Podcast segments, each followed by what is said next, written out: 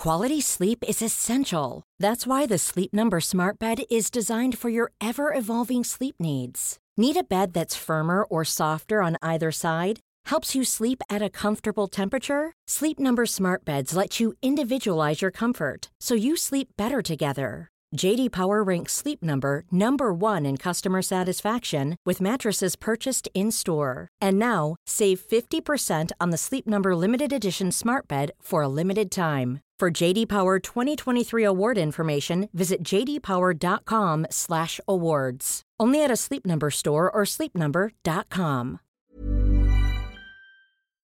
Bonjour, aujourd'hui je répondrai aux questions de Sacha sur la migraine, qui, vous le verrez, n'est pas un simple mal de crâne et peut réellement vous gâcher la vie. Puis avec le docteur Martin Blacher, nous nous intéresserons à l'augmentation de l'infertilité qui pourrait devenir une menace pour notre société.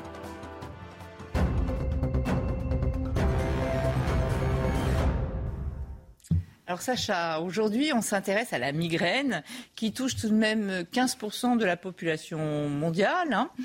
et euh, c'est souvent confondu avec des céphalées, des maux de tête, un mal de crâne, comme on va le voir d'ailleurs euh, au micro de Fabrice Elsner. C'est quand euh, on a mal à la tête, c'est tout. Je sais pas, c'est un mal de tête qui attaque un petit peu la nuque au début, qui peut remonter, qui prend au-dessus des yeux. Bah, c'est souvent lié au travail. Et euh, c'est euh, la fin de, en fin de journée, en, en rentrant chez soi. C'est-à-dire, qu'est-ce que ça vous fait? Des maux de tête. Où ça? Vous pouvez me montrer? Oui, c'est une barre sur le crâne. Quoi. C'est une bonne question. Est-ce plutôt féminin ou masculin? Je, je sais pas. Je pense que ça peut euh, toucher les hommes comme les femmes. J'ai plutôt l'impression que c'est vrai que c'est féminin, mais euh, ouais. J'entends souvent dire. euh, Ouais, oui. Hmm. Ou alors les hommes se plaignent pas, peut-être. Non, ça c'est faux, ça. ça c'est faux. Ça arrive que les gens disent ouais je peux pas aller travailler, euh, j'ai une grosse migraine, euh, je vais, je m'occupe pas des enfants, je peux pas m'occuper de la maison, je peux, je peux rien faire, je vais dormir. euh. J'ai déjà entendu des dames dire j'ai une migraine, je peux rien faire ce soir? Non, non, j'ai cette chance-là. Je sais pas. Les hommes, j'ai pas entendu. Bon, alors, avant de savoir si c'est une maladie d'homme ou de femme, est-ce Il y a que, plein de choses vraies. hein, le- est-ce que tu peux nous dire en quoi c'est pas un mal de tête euh, basique, une migraine? Parce que là, il y avait des réponses, mais Ouais. quelle est la bonne? Alors en fait, c'est vrai que les maux de tête, comme ça a été dit, il y en a certains qui prennent ça. Euh, il y a un monsieur qui disait c'est souvent le soir. Ouais, ça c'est plutôt ce qu'on appelle, oui, c'est plutôt ce qu'on appelle les céphalées de tension. Tu vois, t'es resté tendu toute la journée. Le soir, t'es un petit peu tendu. Donc ce sont des céphalées. Ou alors si on te tape sur la tête, bah t'auras mal à la tête. Hein. voilà. Donc tu vois, il y a différents maux de tête. Et ce n'est pas à confondre avec la migraine. Alors, Parce que la ouais. migraine, en fait, c'est une maladie neuro- neurologique à part entière. Une vraie maladie à part entière. Et comment on, on la reconnaît par rapport à un mal de tête euh, basique? On la reconnaît parce qu'elle répond à des critères très précis. Euh, je m'explique. Déjà, il faut en avoir eu plusieurs. Tu peux pas dire euh, Oui. si tu as eu une fois, une fois, ouais. quelque chose. Non, il faut avoir eu au moins cinq crises. Mais des crises très particulières. D'abord, ça s'appelle migraine. C'est pas par hasard. Migraine, ça va toucher la moitié du crâne. Ah, donc quand tu as une barre comme ça, quand tu as une barre comme disait, ça, quand tu as toute la tête, exceptionnellement, tu peux en avoir une qui ressemble un peu, mais normalement, ça touche partie. vraiment un seul côté de la tête. C'est pour ça que ça s'appelle migraine. Après, c'est la durée. Ça va durer de 4 à 72 heures. Tu vois, on, on le voit, c'est vraiment très précis. Après, il y a une hypersensibilité au bruit et à la lumière. Tu, la dame disait, je, je reste dans le noir, euh, tout ça, on peut rien faire. C'est-à-dire qu'en fait, la lumière vous gêne, le bruit, et par exemple, sur un, plateau, on pourrait pas rester, tu vois, avec une migraine. La lumière te gêne, le bruit te gêne, c'est aggravé par l'effort, et c'est souvent aussi accompagné de nausées, de vomissements. Tu vois, t'es pas bien, t'es, t'es vraiment nauséeux. Voilà, des critères très précis qui te font dire, qui te font diagnostiquer une migraine. c'est ça. Et alors, le mécanisme, qu'est-ce qui se passe à l'intérieur bah, du coup du cerveau pour avoir ça là? C'est déjà que d'un côté, et puis euh, que ce soit pulsatile comme ça, ça vient d'où? Alors, il faut. Ce qui est assez étonnant dans cette maladie, c'est qu'elle est à la fois très répandue, hein, 15% de la population mondiale, et, et pourtant le mécanisme intime, euh, On connaît ne connaît pas vraiment. On sait qu'il y a un phénomène vasculaire, donc les vaisseaux, il y a un phénomène chimique avec des substances qui sont sécrétées, notamment inflammatoires, des messages douloureux, de la sérotonine, de la dopamine, tout ça, et un message neurologique aussi. Donc tu vois, il y a plusieurs phénomènes. En fait, il faut bien comprendre, notre cerveau, il est entouré par des enveloppes que l'on appelle les ménages. On va les voir euh, en image. Ces enveloppes, il y en a trois. Elles entourent le, tu vois, là-haut c'est la peau, le crâne. Ensuite c'est l'os. Ensuite il y a trois ménages. Ah, c'est les trois du milieu. Voilà, la dure-mère, l'arachnoïde entre les deux et l'apimère. Et ce qui est dessous, c'est le cerveau. Et ces enveloppes, ces, ces ménages, C'est pour protéger en quelque bien sorte. sûr, elles sont vascularisées. Donc il y a des vaisseaux et de temps en temps, alors on ne sait pas exactement pourquoi le primum movin, si tu veux, ce qui est à l'initiative de tout ça, au départ de tout ça, mais on va avoir les vaisseaux de ces ménages qui vont se dilater, comme on va très bien le voir sur cette image. Tu vois là, donc un cerveau, on voit bien ces migraines, hein, c'est la moitié du crâne qui va souffrir. Là, on voit bien les vaisseaux du, du cerveau et on voit bien ces vaisseaux, tu vas voir, ils vont s'ouvrir, donc se dilater, s'élargir et se resserrer et s'ouvrir et se dilater. Et donc, ça va aller stimuler des petites fibres qui vont aller envoyer un message de douleur, des fibres nerveuses, qui vont aller envoyer un message de douleur au cerveau.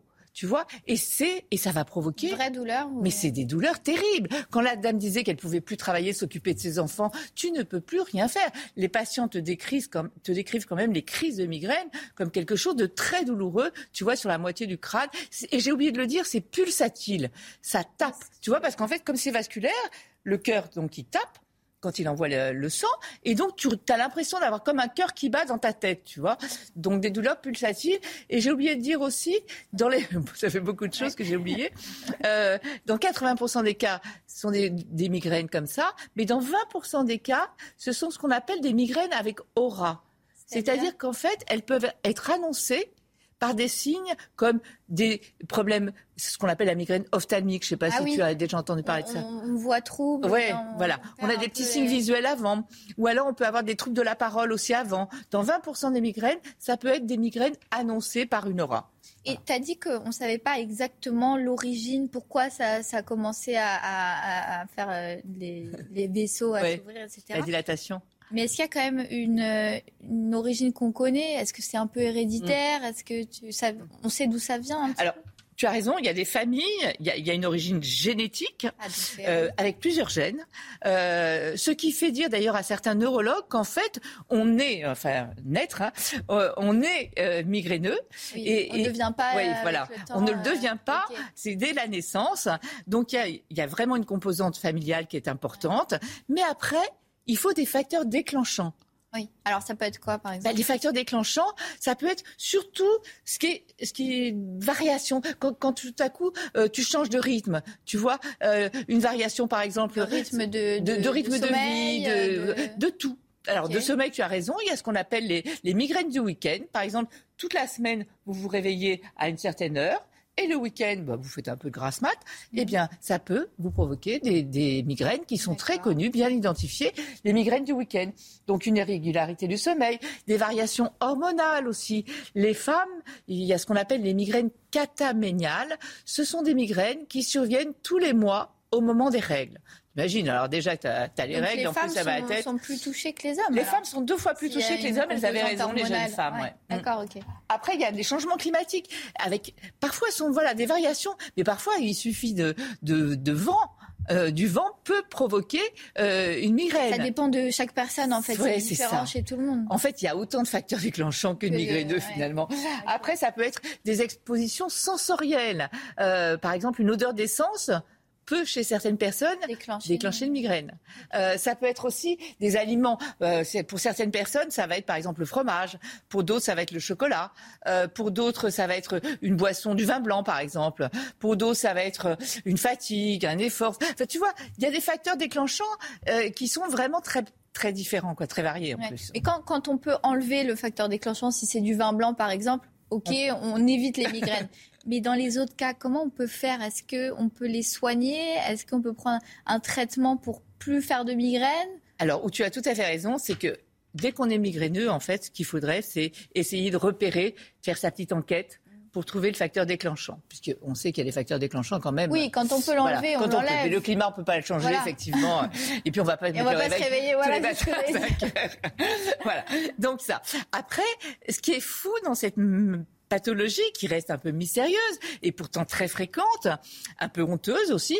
Euh, les gens ne disent pas, enfin ils ont l'impression que c'est rien quoi. C'est ils quelque banalisent. chose. Ouais, ils banalisent. Même ils se moquent un petit peu, tu vois. euh, Pas, euh, chérie, pas ce soir, j'ai la migraine. C'est un, un côté un petit peu péjoratif. Alors que Euh, c'est hyper douloureux, alors que c'est hyper, douloureux. et- Et est-ce que tu te rends compte que 80% des patients migraineux ne vont pas consulter un médecin? Parce que c'est comme si c'était une, une fatalité. Ouais, j'ai ma des maux de tête. euh, ouais, voilà. ouais. Ils savent même pas que c'est une migraine peut-être aussi. Peut-être qu'ils ne le savent pas, mais c'est pour ça que c'est important d'en parler et puis justement de- d'en discuter autour de soi et d'expliquer aux gens qu'il faut aller consulter, puisqu'il suffit d'un interrogatoire. Si on répond à ces critères très précis, on sait qu'on est migraineux et surtout on a des traitements. Alors comment on traite la migraine Alors, une fois qu'on a éliminé les facteurs déclenchants, euh, une fois qu'on l'a consulté, surtout, parce que ça, c'est le principal message, hein, c'est qu'il faut aller consulter son médecin euh, et ne pas essayer de se soigner avec euh, Oui. une fois des huiles essentielles, une fois. Sauf si ça marche sur nous. oui, bien sûr, bien sûr, si ça marche, oui. Mais on peut consulter. Il existe tout un tas de traitements. On l'a vu. euh, donc il y avait il y a des substances inflammatoires qui sont relarguées. Donc on peut prendre des médicaments Anti-inflammatoires. anti-inflammatoires. On l'a vu, il y avait une vasodilatation, les vaisseaux qui s'agrandissent. Donc on va donner des vasoconstricteurs pour resserrer les vaisseaux. Et depuis quelques années, il y a des, des familles de médicaments qu'on appelle des triptans qui sont très efficaces, qui vont resserrer les vaisseaux justement et donc limiter ce message douloureux. Alors ça aussi, un bon conseil, si vous êtes, euh, si vous souffrez de migraine, si votre médecin vous a donné un triptan, même s'il ne fonctionne pas, il faut changer parce qu'il y a plusieurs familles de triptans et parfois il y en a un qui marche pas, mais l'autre va être efficace. Et surtout, les traitements, il faut les prendre dès que vous sentez la crise de migraine arriver. Plus vous les prendrez tôt, plus vous arriverez à enrayer. Faut pas la attendre crise. que ça s'installe. Voilà, faut pas attendre que ça s'installe parce qu'après c'est et- beaucoup plus compliqué. Et puis il existe aussi des antidépresseurs, des antiépileptiques. Oui, donc il y a plein de Il y a plein de traitements qui sont efficaces et des petits nouveaux euh, qui sont arrivés. Alors, problème, c'est en injectable, c'est une fois par mois et c'est pas remboursé et ça coûte 250 euros. Donc voilà. Mais efficace à 70 à 80% Donc, ce qu'il faut surtout retenir, c'est que la migraine, c'est pas euh, euh, quelque chose, c'est- une vraie pathologie. Il faut pas avoir honte de, de dire ouais, ouais j'ai un peu mal à la tête. Non non, il faut il faut le dire. Il faut aller consulter. Il faut vraiment savoir si on est migraineux ou pas, parce qu'il existe des traitements et on peut s'en débarrasser. Et ça évite quand même de vous éviter de ça évite pardon de, de rester enfermé, euh, de pas Dans aller le noir, travailler, de euh, pas de s'occuper de pas- ses enfants, parce que il y a rien de pire euh, que, que d'être là comme ça comme enfermé ça. pendant des heures. Ça peut durer quand même jusqu'à 72 heures. hein, on l'a vu tout à l'heure. Donc euh, voilà. Donc si vous êtes migraineux, allez consulter. N'hésitez pas. Merci Sacha. Nous on se retrouve tout de suite avec le docteur Martin Blachier.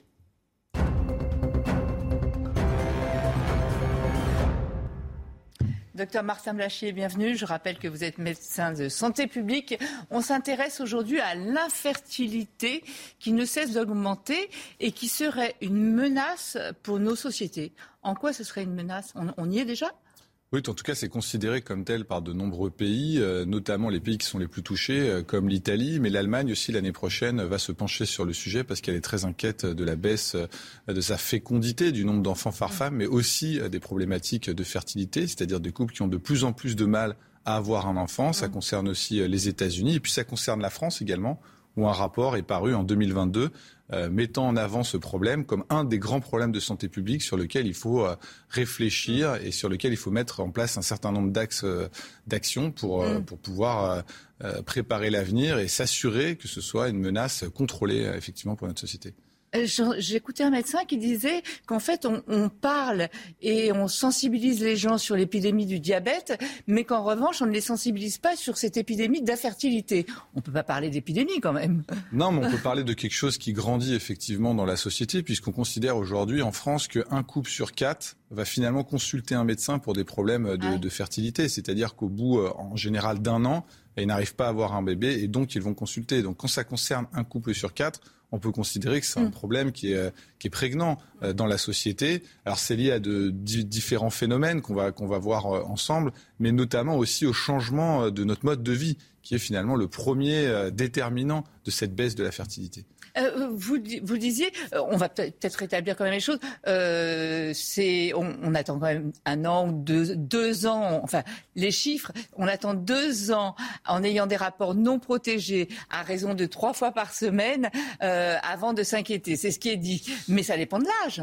Tout à fait, tout à fait. Ça, ça dépend de l'âge. Certains disent deux, d'autres disent euh, dès, dès un an. Euh, mais quand ça concerne un couple sur quatre, effectivement, on peut rapidement se poser la question euh, Ah d'y aller. Et puis, ça dépend effectivement de l'âge, puisque la proportion de couples qui sont concernés varie conti- continuellement dans le temps.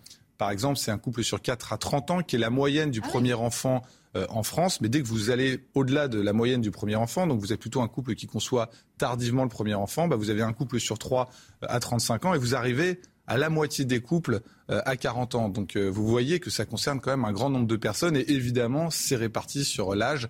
Plus vous avancez en âge, plus vous êtes concerné par ce problème.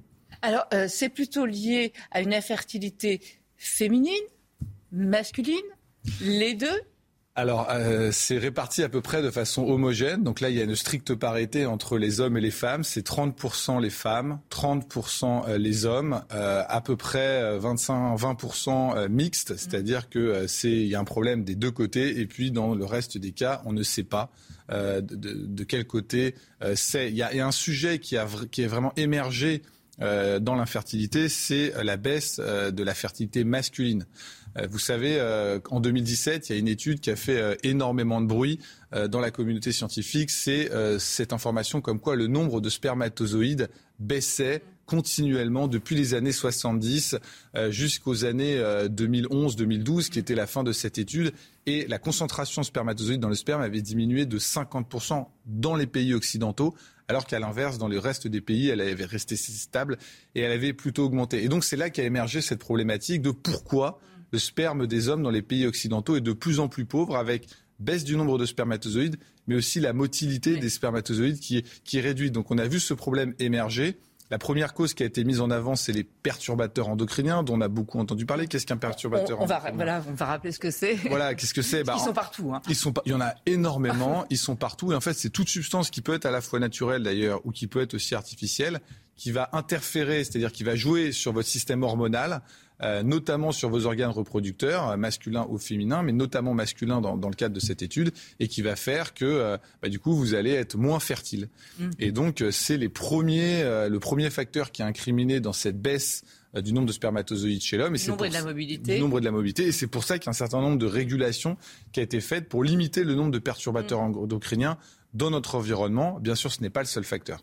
Mais euh, ce, qui, ce qui permet aussi de dire ça, c'est que c'est la fertilité euh, baisse moins dans les pays où il y a moins et où ils sont moins utilisés. hein, on peut le rappeler. Absolument. C'était une étude qui avait vraiment comparé les pays occidentaux dans lesquels on considère qu'on est beaucoup plus exposé et le reste de la planète. Effectivement, c'était deux tendances qui étaient diamétralement opposées avec cette baisse quand même quasiment de moitié de, de spermatozoïdes dans les pays occidentaux. Enfin, on peut dire que le facteur principal, c'est l'âge. Alors le facteur principal, c'est la, la première cause de la baisse de la fertilité et de l'augmentation considérable des couples qui ont besoin euh, de recourir euh, à la médecine et notamment à la PMA pour avoir un enfant, c'est le fait que les femmes se mettent de plus en plus tard, enfin les couples, je dis Oui. les femmes, ce sont les Mm. couples, mais c'est l'âge de la femme qui est mis en avant, à avoir un enfant. Ça, c'est le facteur prépondérant. Et puis, il y a un certain nombre d'autres facteurs qui jouent sur la baisse de la fertilité à la fois des hommes et des femmes. C'est le poids, donc effectivement, euh, cette épidémie d'obésité. Dans un sens et dans l'autre. Dans un sens et dans l'autre. Donc, euh, trop maigre, Exactement. ça va pas, et trop trop de surpoids, ça va pas. Exactement, exactement. Il y a les facteurs nutrition. On a changé notre nutrition, donc le mode de vie occidental, le fast-food, c'est pas très bon pour la reproduction, et le tabac,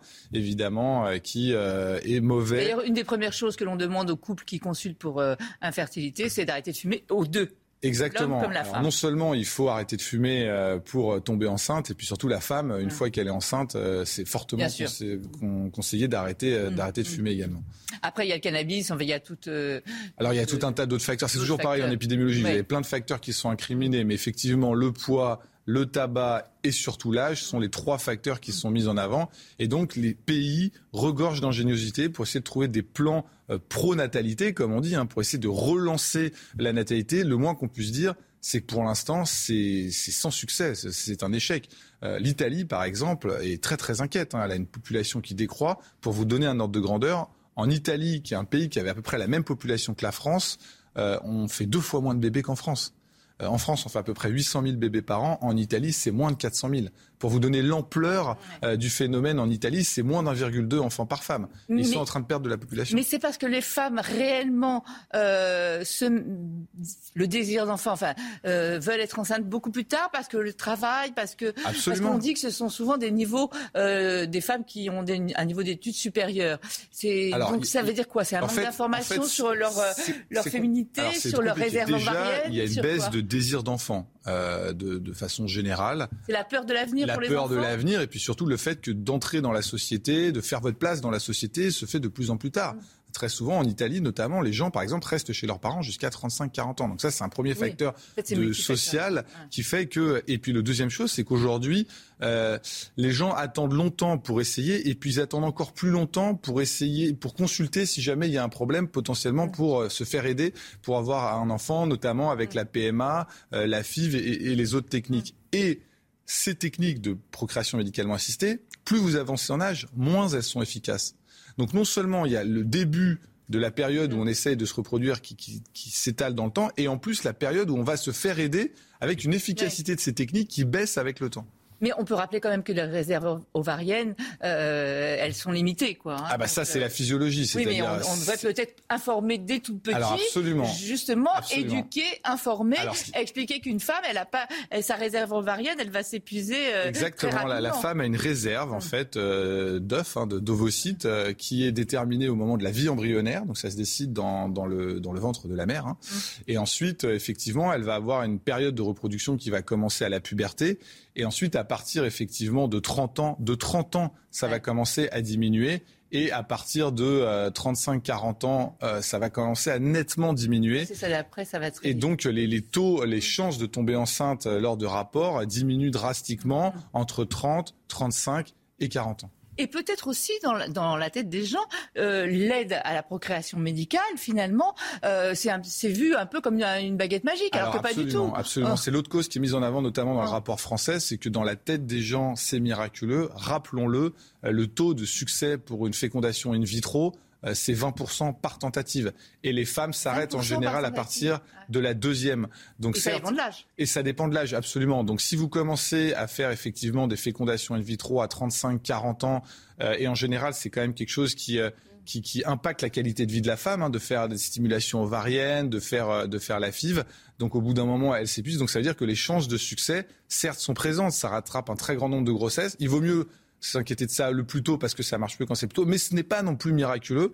et donc le mieux, c'est quand même d'avancer l'âge. Hein. Et donc il y a des adaptations qui sont sociétales et aussi des adaptations d'information, non seulement pour commencer tôt, et pour rapidement aller vers les techniques de procréation médicalement assistée, si jamais on n'arrive pas tout de suite à tomber enceinte. Et on peut rappeler que depuis euh, euh, l'hiver dernier, on peut euh, garder ces ovocytes, les faire congeler et les garder. Donc je crois que c'est de 29 à 37 ans, si ma mémoire est bonne.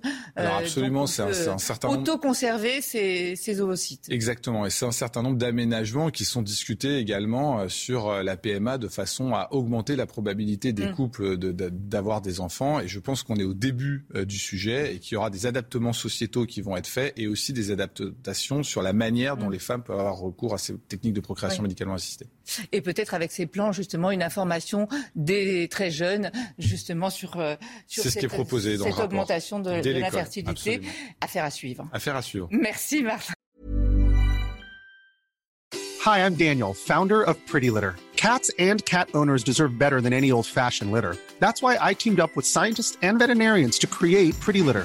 Its innovative crystal formula has superior odor control and weighs up to 80% less than clay litter.